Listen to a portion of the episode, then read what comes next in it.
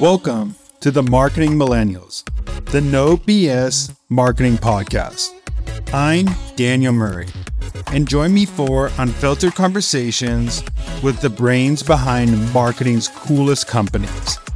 The one request I tell our guests, stories or it didn't happen. Get ready to turn the fuck up. Huge believer in that you should focus up to seventy percent of your time on coming up with ten x ideas, because creativity is one of the key areas that can help you build a brand moat and be a force multiplier in your business strategy. What do brands like Warby Parker, Doctor Squatch, Vital Proteins, and BlendJet all have in common? They're all seeing twenty x R O I from retention dot com. Visit retention dot com to book a demo today. What's up, everybody? We are live at South by First T M M Podcast Live. This is exciting. Woo-woo. I am here with Meeting Mark. I call him Meeting Marks because he takes the meeting so I don't have to. Um, we've worked together a lot. He's currently the V P of brand and media, this important brand and media at Nextiva. And let's go into the story how we met, and then we'll talk about the topic of creativity. Also, just reminder, we had another talk about two days ago talking about media, which is a cool transition for media and creativity because they come together a lot. But let's just talk about how we met and our story. You can give a little background and then I'll add. Yeah, for sure. Happy to be here. And uh, big shout out to Anthony Cannata, who joined us at the T M M happy hour earlier in the week. Be sure to check that one out. Anthony had some great takes. So Daniel and I have known each other now coming up on what feels like a lifetime, even though it's only been a few years. And I still remember that fateful moment in a Whole Foods when we both touched the same box of cereal. No, I'm just kidding. Daniel was working in marketing operations, and I remember connecting with him and was trying to hire him as a marketing ops leader. And I said to him, it was like one of the first things I said, hey, you're really good at media. Why aren't you doing this as your full-time thing? It's your superpower. And then fast forward to a few years later, hire Daniel on the media side, and we've been partnering ever since. So uh, long-time friendship, longer time, everything else.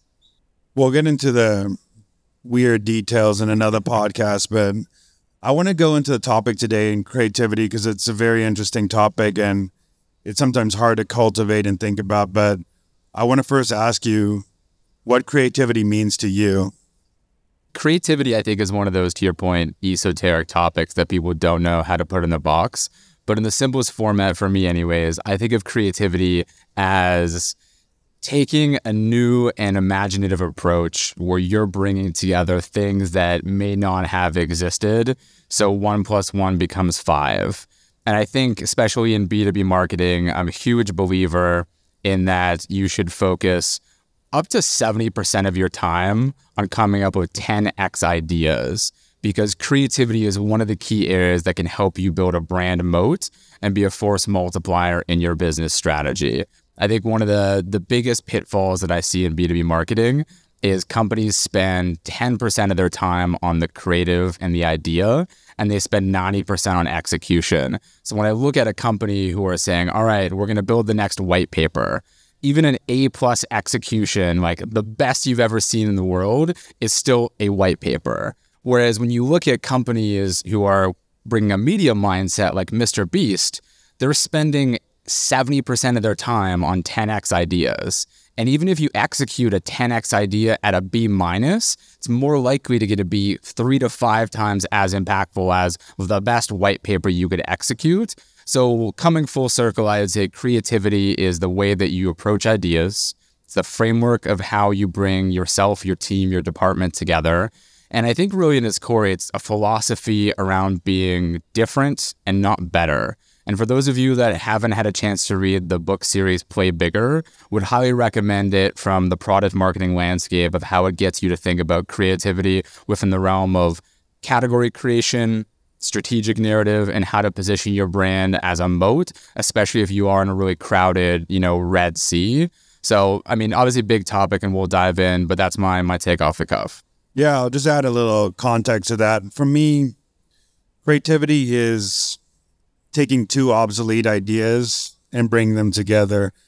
And the way you do that is consuming a lot of content in your space. I think a lot of people, and also outside your space, so thinking of inspir- taking inspiration from other realms, a lot of mistakes happen in B two B marketing or other spaces when they take inspiration just from B two B marketing instead of going looking in what e-commerce is doing, what other cool industries are doing. So that's a, a big problem that happens in B two B is they copy everybody in the same realm instead of taking inspiration from all different walks of life. Yeah. And I mean, my last point on that would be um, if any of you have a leadership team, so show of hands here in the South by Southwest audience, who here have proposed a creative campaign that you are really excited about to leadership and they were like, yeah, no, we don't do that.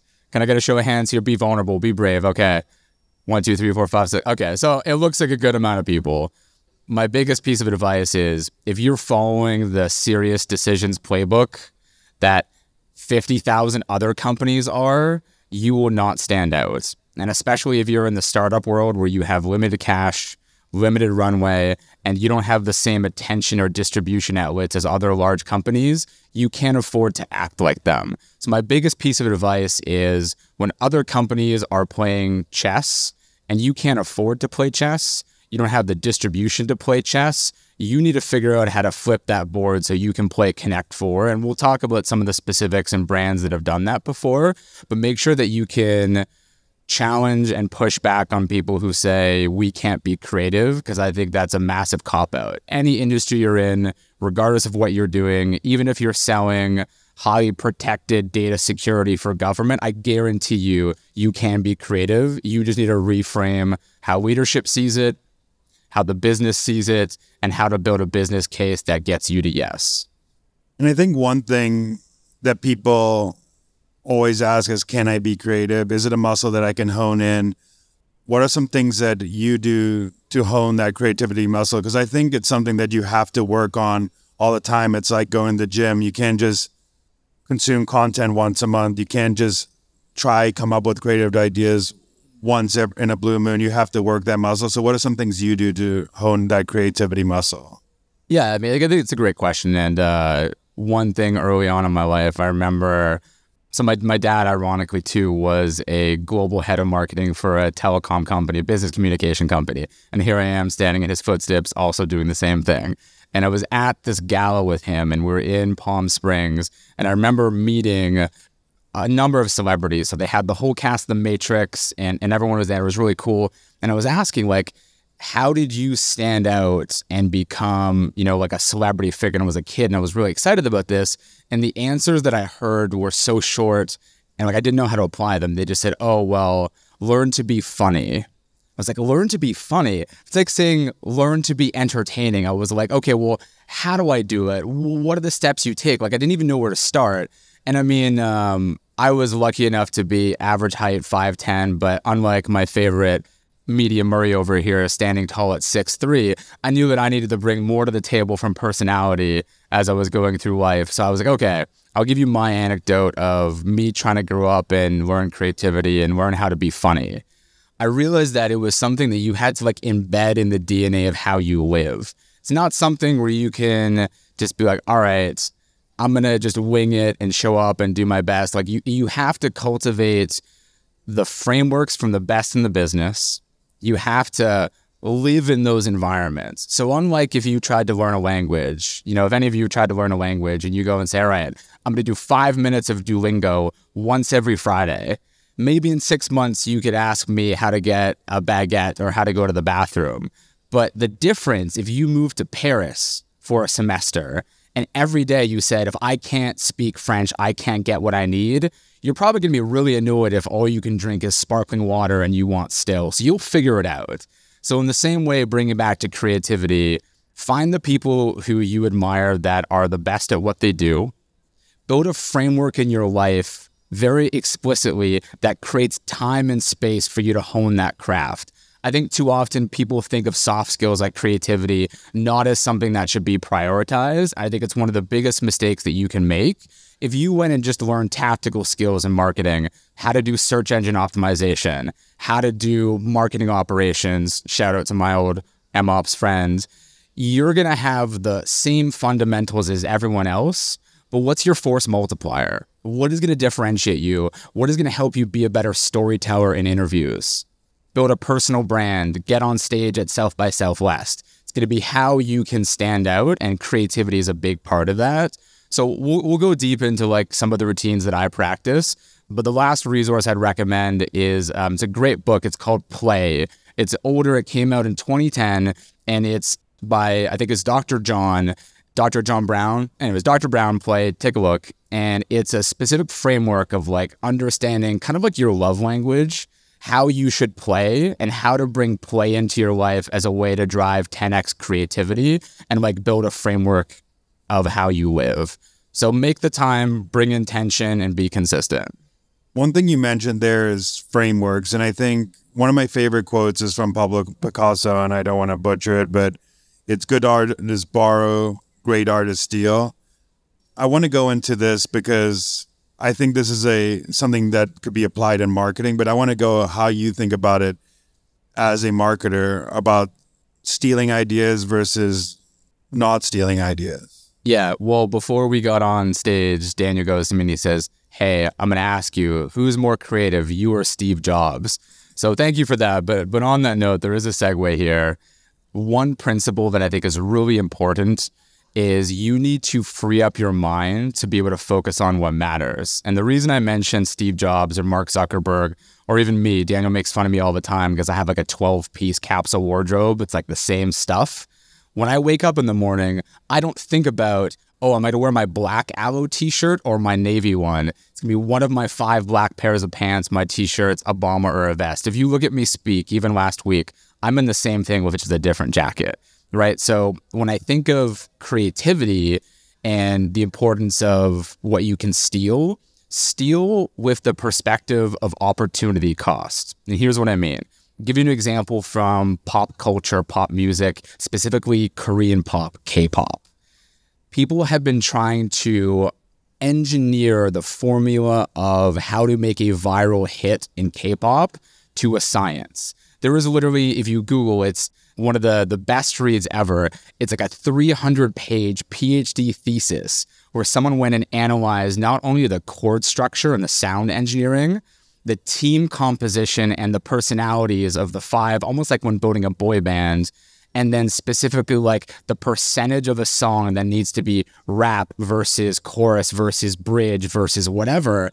And the fascinating part about that and, and why I tie it back to opportunity cost is when you understand the framework, the viral hooks, the team composition, the model, and you create an environment where you can focus on, again, coming back to my first point, spending seventy percent of your time on the ten X idea. You're not thinking about, oh, what model should I use? Who should be in the band? What percentage of the song should be rap versus chorus versus bridge? Should we go from chord G all the way up to E and down to D? Well, it's like, okay, we have these best practices that we know work. And we'll talk about the dangers of best practices later and why, in some cases, it's best not to do them. But I'll, I'll bring it back full circle to Steve Jobs and then pass it back. When he woke up every morning in his dapper black turtleneck looking way better than me on stage right now, he wasn't thinking, what am I wearing? one hundred percent of his effort was on how do I bring the best creative to life? How do I operate from these frameworks that I know that work? And that's the big thing as a marketer that I think we can really fall into the trap of, especially in today's age with unlimited information, unlimited decision, paradox of choice.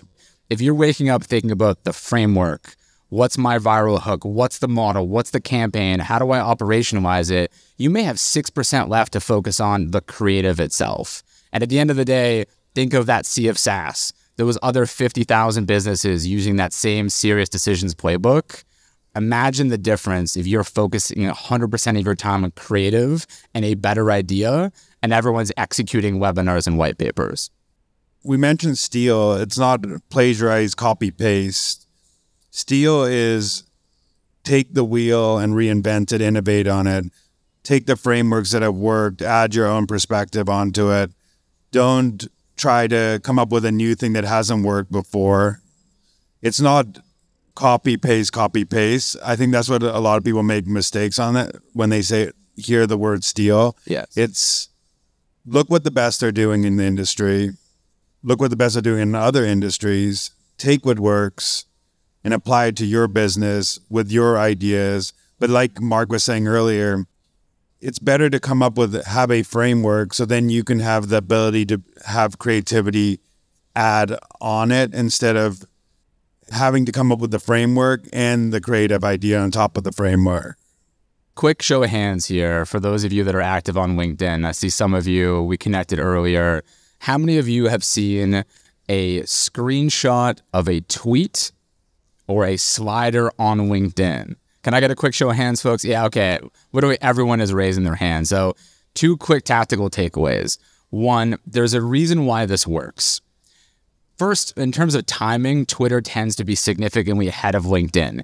And when you understand the art and the science of almost like an early adopter curve of different platforms, specifically on social, you know that Twitter and Reddit tend to be like on the ground, in the news, breaking news.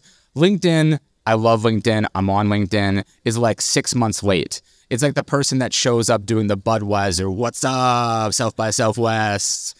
That's how I would picture LinkedIn, right? So the reason that that works is because people include the social trust around the tweet that went viral.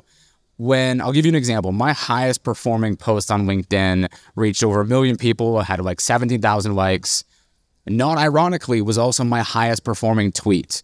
And when you can test ideas and use a similar framework as someone else on a different platform, especially if it's earlier, it's a really good way to understand what's going to perform elsewhere. That's a highly oversimplified version of taking a creative framework, knowing what's going to work, testing it somewhere, and then bringing it to a different channel.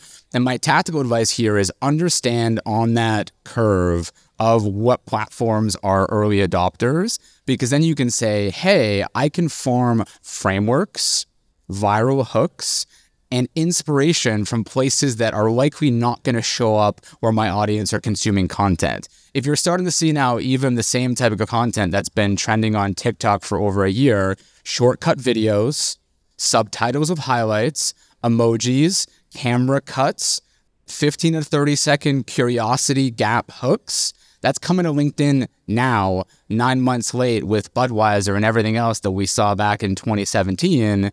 And that is a really good way when you think about stealing. Steal from where you're going to have novelty. So a big part of virality, and shout out to our friend Daniel Disney. He's written a great book really breaking down the success of how to drive virality on LinkedIn. You know, similar has scaled a LinkedIn page to over a million followers. Your K coefficient, if you're familiar with K coefficients, it's like your virality formula. Novelty and the diminishing returns of how new an idea is on a platform becomes a multiplier of how well your content will do. If someone has done the same idea ten, fifteen, thirty times, you've seen it in your feed, if the creative is too similar, it's not going to perform. I want to go into a topic though, because I think this is where a lot of the coming up with these these tweets and stuff like that. One of the things that I have is a swipe file. Some people call it an inspiration file. If people don't know what a swipe file is, is is where you keep all your ideas. If you see a screenshot on LinkedIn, or you see a tweet that you like, or you see a cool billboard, or you you keep it in one place so you can come back and take that idea and use it somewhere else.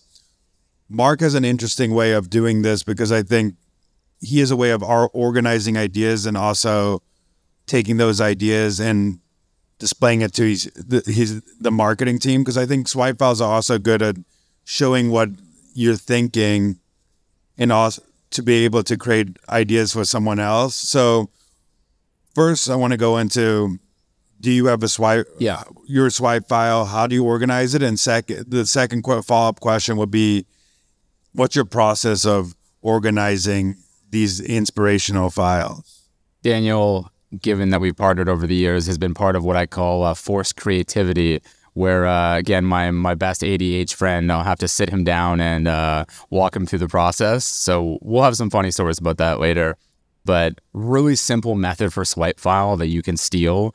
If you're on Teams, Slack, whatever your internal communication hub is, there's three things that I recommend, um, and one is not what you think. So the best swipe file doesn't actually start with the tactical.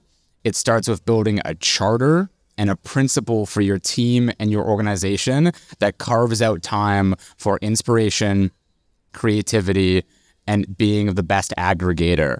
So I'm a huge believer, especially with the unlimited amount of information that we have in the world, if you are not spending time becoming the best aggregator, curator, think of yourself almost like Phillips Auction.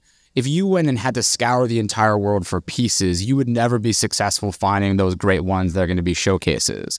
But if you were able to build out a great team of twelve scouts who each had their part of the world, what they focused on, and had a really specific set of, hey, I'm going to go and find the best Egyptian artifacts from this period to this period because we have an interest in X, you become an expert aggregator. So the number one thing that I recommend, again, if you're a marketing leader, if even if you're a small business owner, a team of one, carve out with intention time in your day to, one, be a great aggregator.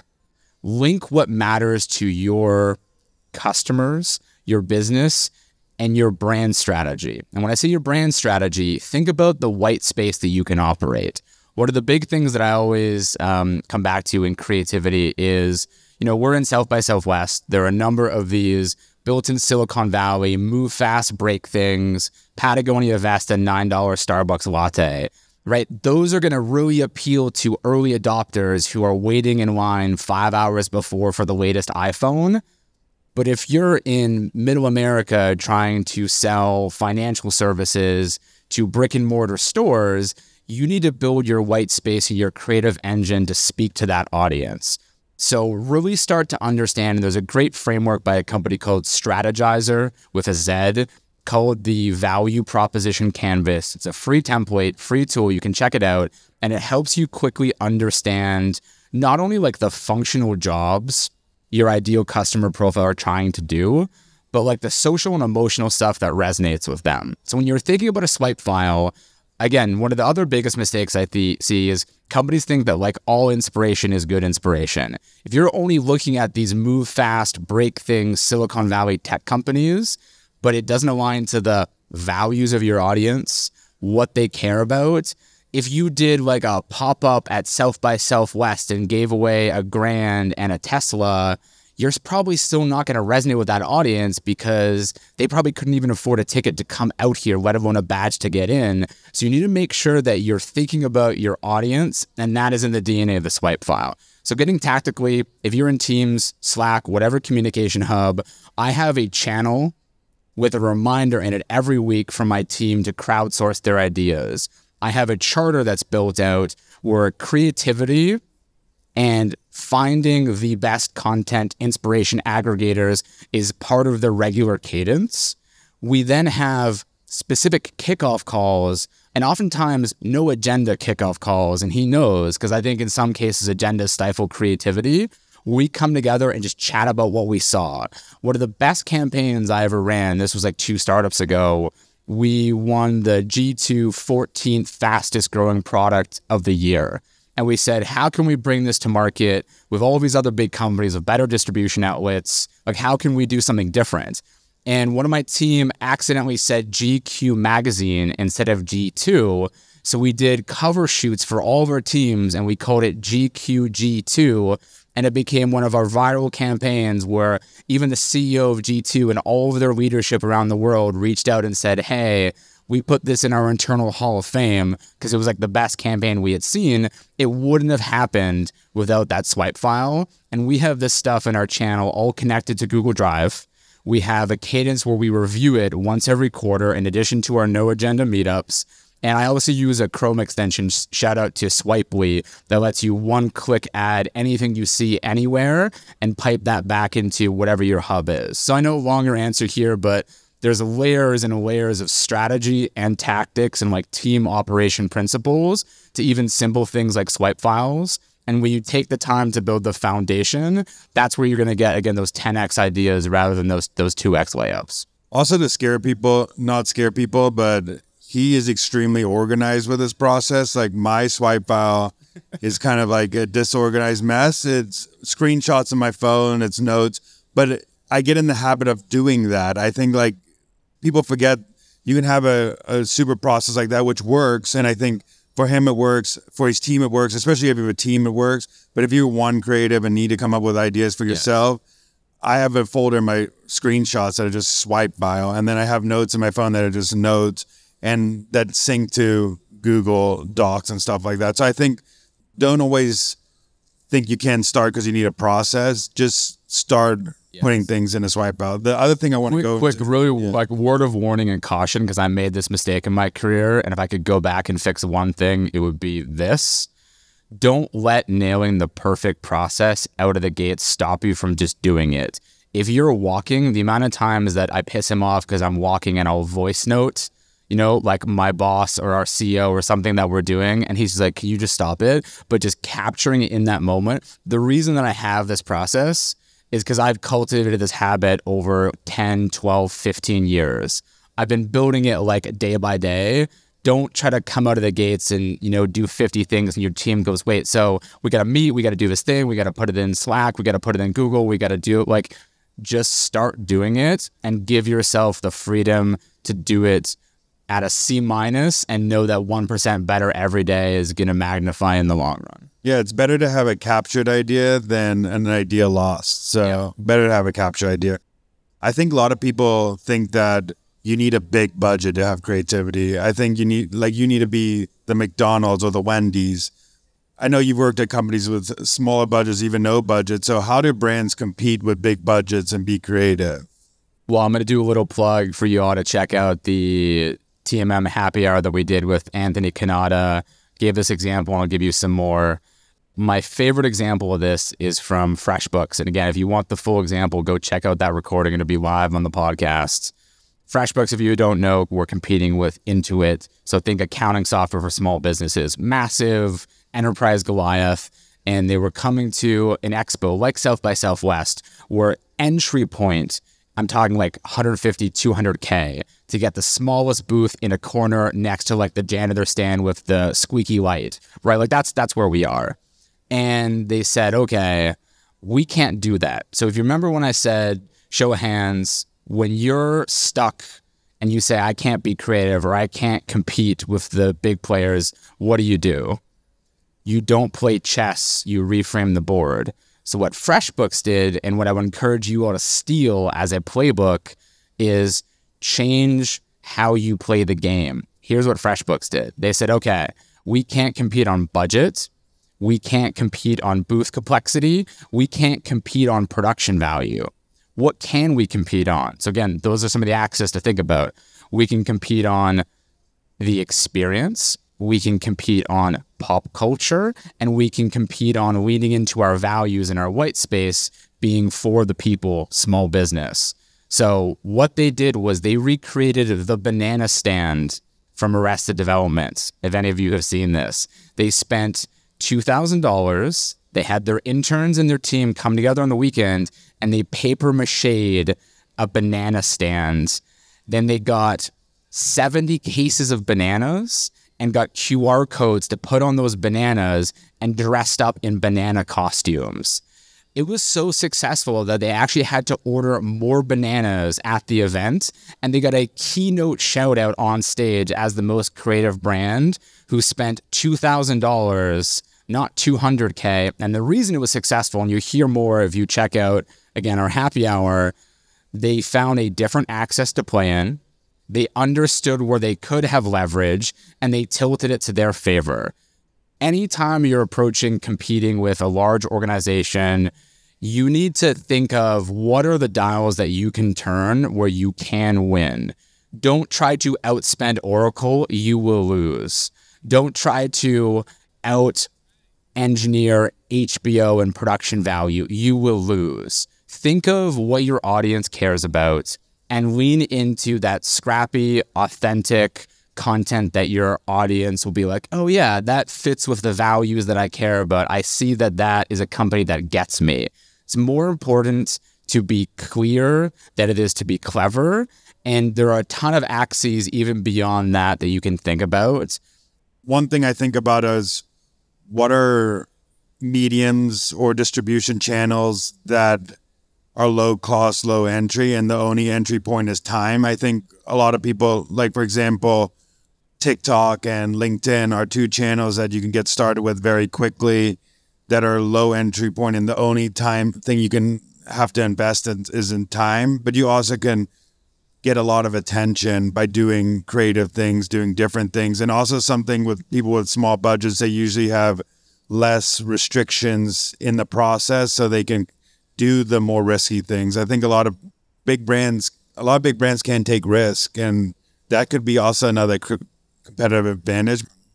So I've known Daniel a long time, and one of the reasons he is, in my opinion, the best media strategist, executor in the B two B space, full stop, is because he understands that creative is only part of the battle, and that wacky, push the bounds, eccentric, wild, like a lot of people, I think, have this perception that creativity has to be like an Old Spice commercial on a horse with hot air balloons and slapstick humor.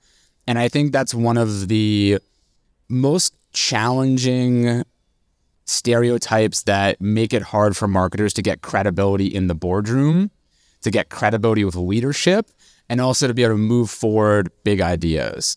So when you're thinking about creative, creative can be at a completely different level. And I'll give you a really good example. Show of hands, who here saw Dove's campaign Real Beauty, where they had F B I sketch artists behind a wall actually sketch women based on how they describe themselves versus how other people describe those women? Okay, so I'm going to break down the principles behind this, why it was really creative, why it worked, how you can steal it, and a good way to get executive buy-in using that same protocol. And I think this is where you were going. One, there is an amazing curiosity hook at the beginning of that content. And one of my favorite examples that you as a marketer can steal from psychology, and this is something that Robinhood, the trading app, uses. When you first download Robinhood, you are given almost like a casino experience of getting a free stock. And there's a really interesting paradigm in casino psychology, which is when you first sit down at the slot machine, you would actually think that your highest spike in dopamine would be as you're playing, as you're winning. It's not. It is the moment you first sit down. The first sixty seconds you were in that seat is when your dopamine spike hits. And marketers who understand psychology, again, one of the reasons why psychology is so important to study, and we'll talk about that later, is Dove used that and said, hey, in the first three seconds of someone seeing this, there's a really great curiosity hook that's going to get people stopping and paying attention, because they're going to go, oh, I wonder what it's going to look like if someone's going to describe themselves versus someone else. And that spikes your dopamine in that first three seconds in the same way that Robert has used that to drive a great product-led growth motion. So when you look at that and then you say, okay, well, what's the next stage of that? If Dove had just been doing something crazy like having a person with a chainsaw carving their into an ice statue because it's viral and it's slapstick, it wouldn't have hit for two reasons. Who's Dove's audience? Real people, real women. How can they connect to the social and emotional pains? Not just the jobs to be done. It's not about, I want soap to be clean. It's like, I want to choose a body wash and a company that shares the same values as me, that has the same ethos. We all struggle with body positivity. I speak for Daniel and I as big guys who were given, in my case, the trombone growing up with, you know, all my other wide-shouldered friends because I wasn't skinny enough to play the saxophone, which was cooler, right? And when you connect to your audience in a way where you understand where they're coming from and you can bring in a topic like that, there was no wild music, there was no confetti, there were no Mister Beast surprises or one hundred thousand dollars in T V stacked in a circle. It was soft, It was on brand. It aligned to what the customers cared about, but it used the same foundation of viral hooks, creative frameworks, and it became one of the most successful ad campaigns in the D two C market of all times for those reasons. So again, the last point here, and then I'll throw it back, is when you're making your business case to leadership, don't polarize them or get them thinking that TikTok is cool and we should be on it because their nephew saw it. So like, you need to frame the fact that creativity and big ten X ideas aren't all slapstick and chainsaws and ice statues. They can really relate to your audience, but it takes everything we've talked about. You have to cultivate creative practice, embed it in your operations, make time for it, and like hone that craft over time. Ari, if you don't know that, she's my wife. She's one of the best marketers I know. She was talking about how you can be creative in the process. Think about how you can be one percent better in top of funnel, middle of funnel, bottom of funnel, or if there's a process in the experience. People think that it needs to be this campaign that you need to run, but you can also, being a marketing ops guy, creativity came but for me when it's like, how can I up conversion by one percent? Okay, let's think about how to up conversion one percent. Do I start at website conversion? Do I start at form conversion? Do I start at lead conversion? Do I start at opportunity conversion? Where is the biggest gap? Audit all those gaps. Then come up with creativity, creative ideas. Is it a problem that the audience has a friction point, or is it a problem that sales doesn't have enough tools to, to operate? I think creativity doesn't have to be big ideas. It doesn't have to be the coolest ideas. It's just something that makes an impact in your in your org, and think of something. Think about all the experience you've had in the past, and you bring that to that one moment and say, okay, to up one percent conversion rate for, let's say, form conversion, we might need to add a chat bot because we know our audience likes adding talking and chat and conversational instead of filling out a form. So a lot of people think it needs to be this outward thing, but you also can audit your internal process, yeah. audit that type of thing to be creative as well. I've, I've got a really good one on that that I think the audience would take away. So can I get some audience participation here? If you know what a retro or a post-mortem stands for, can I get a quick definition? Someone brave, you'll be live on the air. Shout it out. What's a retro? I'll repeat your answer. When you come together and regroup on what went well, what didn't go well, what could be improved next time. Mark, you're so handsome. Thank you. He didn't say that part, but I appreciate it. Yeah, so what he was saying, I'll repeat for everyone's in the mic. A retrospective or a retro is something that is really popular in the product side of the world. Sometimes also code a postmortem, and again, different lens, but too often marketers think that retros, retrospectives, is a technical framework and something you can only do on engineering, product development, bullshit. The best thing that you can do as a creative team is run retros on your creative process. You don't get ten ideas without coming up with some C's and D minuses. So in the same way you might run a performance retro saying like, all right, where was our gap in the funnel? Where did we miss? Was it top of funnel? Was it our nurture sequence? Was it sales? Was it we didn't have the training? You should run a full retro on your creative process. Break down, all right, did we understand the customer profile? Did we have the right visual strategy that aligned to our audience? How did our actual creative perform? Did it have channel model fit? For those of you that don't know Brian Balfour, go look up Channel Model Fit by Brian Balfour, B A L F O U R, on Reforge. It is probably one of the most important things that I learned early in my career. The simple version of it is, and I won't butcher the article, you need to design content for the channels, and you need to make sure that the unit economics of your creative don't put you in the customer acquisition cost to like average revenue per unit dead zone, that is if you're selling a twenty dollars A R P U product, you can't spend fifty grand to come to South by Southwest unless you're driving significant volume. And it's a really good lens to apply for your creative retro to make sure that you've built the right go-to-market motion supporting that. So anyways, check out that article. Brian Balfour is one of the, he's like one of the early growth marketers that made HubSpot what it is today. And now he runs the equivalent of It's like an elite training academy for marketers who want to learn growth skills from the best growth leaders in the space, like Casey Winter at Pinterest, who made Pinterest what it is today. Huge fan of Brian. Brian, shout out to you because I appreciate what you do.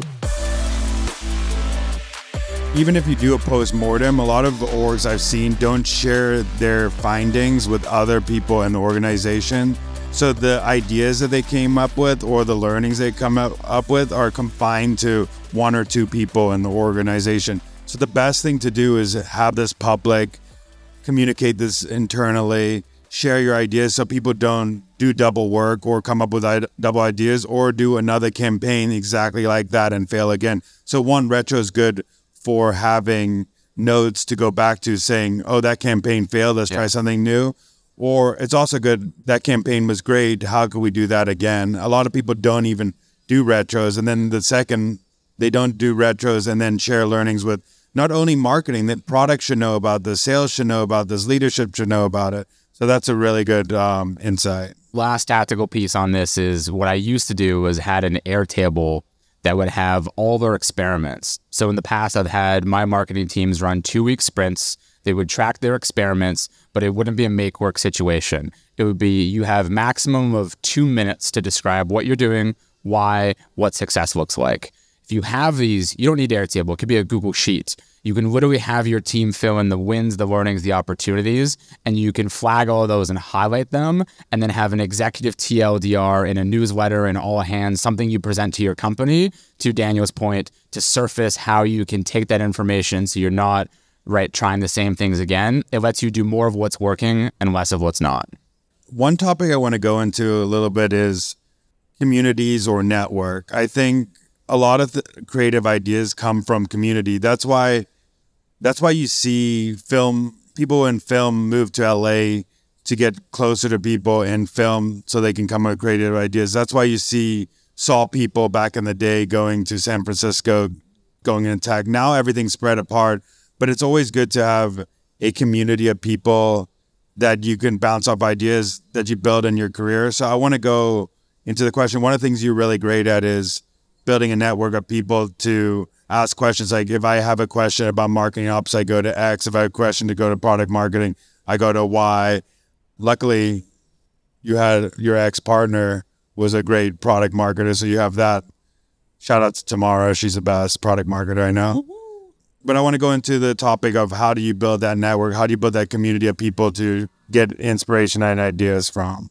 Yeah. So again, uh, if you want all the full details, I gave away my entire playbook on how I went from being new to SaaS three and a half years ago to now being a V P of marketing, brand, and media for a three billion dollars company in less than three and a half years. So when we did our live session, it's on in the pod, you can check it out, but I'll give you some of the tactical tips that I used to go from knowing no one in SaaS to being able to tech some of the top C M Os in the space and help to accelerate my career. Three-step framework. First is you want to find a community where there's a nice, soft, easy, open door. Think of like an ajar door. If you're the C M O of Box, right, and someone cold emails you, sends you a connection on LinkedIn, it's probably going to die on the vine. They're probably never going to see that. But if you find a community, for example, I found a community called Revenue Collective, what is now Pavilion.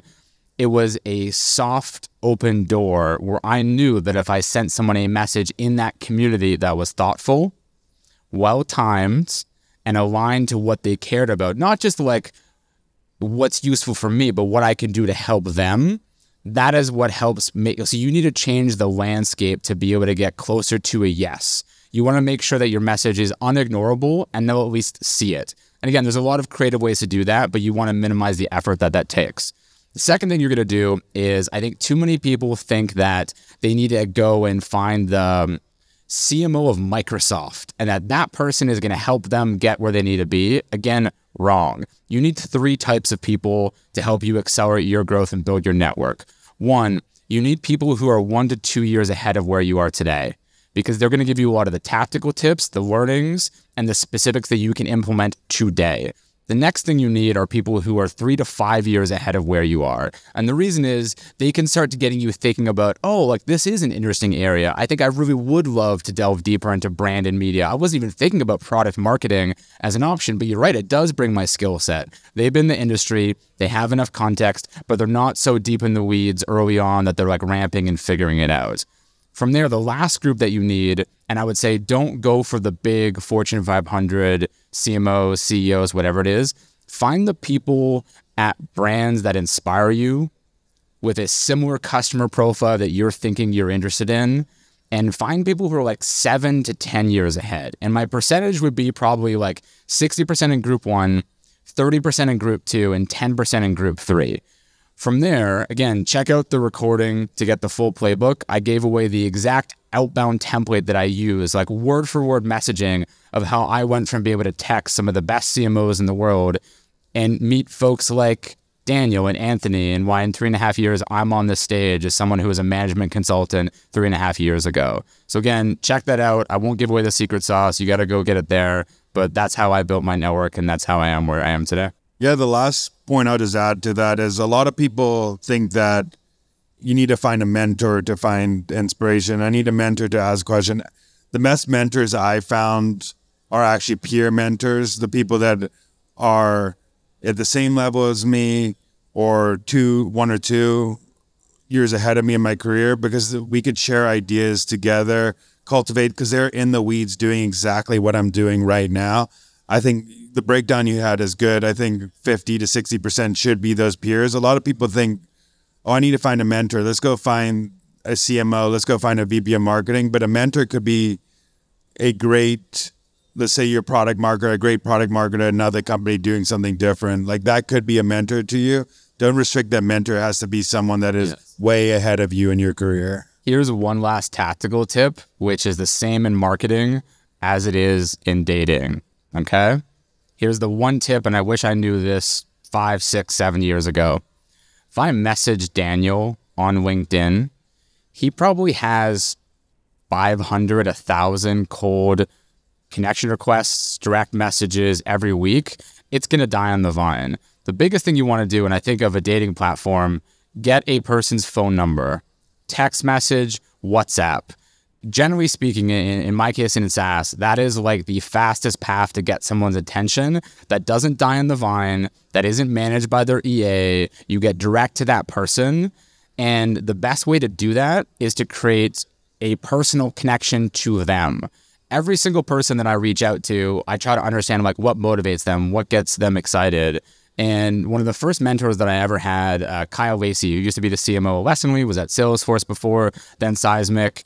We bonded over his hatred for hot sauce and his love of cycling and how his board members were on Strava. So I brought him on a hot sauce sales show that I hosted, and we had some funny memories, and I would send him the B-roll footage over text, and it became a great relationship where I could just hit him up and say, hey, I know you're advising for this company or talking to this company that I'm looking at as a customer. Can we chat for five minutes and give me your take? And it gave me a really good executive insight to make a decision for a, a job offer that I ended up accepting because I had that relationship. If I only had his email or his LinkedIn, I probably wouldn't have talked to him that Sunday night before my call on Monday. So find the path to get to texts, but do not abuse that relationship.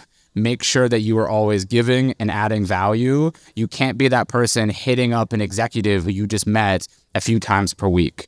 Be respectful, but get their number. What is a marketing hill you would die on? What's something that you feel strongly about in marketing? The biggest one for me is creativity can happen in any industry, in any landscape, regardless of who you market to. The biggest cop-out answer I hear in marketing too many times is, oh, I'm in X industry. I sell Y product. I can't be creative.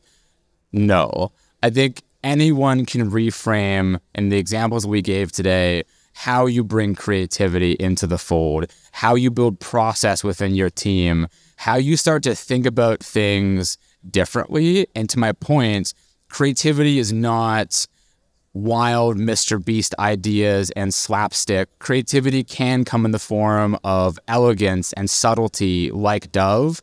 I don't care if you're in the most regulated industry and you're at the Jet Propulsion Lab at NASA and can't speak about what you're doing. I guarantee you there are creative ways that you can bring that in. And the second level down is people say, oh, I'm in B two B. I'm selling to chief human resource officers. If my emails and my messages don't start with dear ma'am, I'm not getting a response. You are marketing to people. I was in management consulting, and one of our fields was outplacement. So outplacement is when companies are laying off large groups of employees, specifically in the financial sector. Some of our best performing creative was human and completely different from some of the large faceless corporations we were competing against. The amount of people that told me, you are wrong, you have to write white papers and surveys and bring formality. We were one of the mid-sized firms, I'm in Canada, don't hold it against me, who outcompeted multi-billion dollar companies and won fifty percent of the business in our space against companies one hundred times our size. Why? Because we lean into creativity as our superpower. Well, I think we're at time, but thank you so much, Mark, for joining. Thank you for everybody coming out. This has been awesome. And thank you, South by Southwest, for having us. Uh, this has been great. Thanks for having me. Thanks, South by. Appreciate y'all. Thanks so much for listening. Tune in next week to hear more great insights from marketing's coolest operators. If you haven't already, please consider subscribing to the Marketing Millennials podcast and giving it a five-star rating. It helps bring more marketers into our community.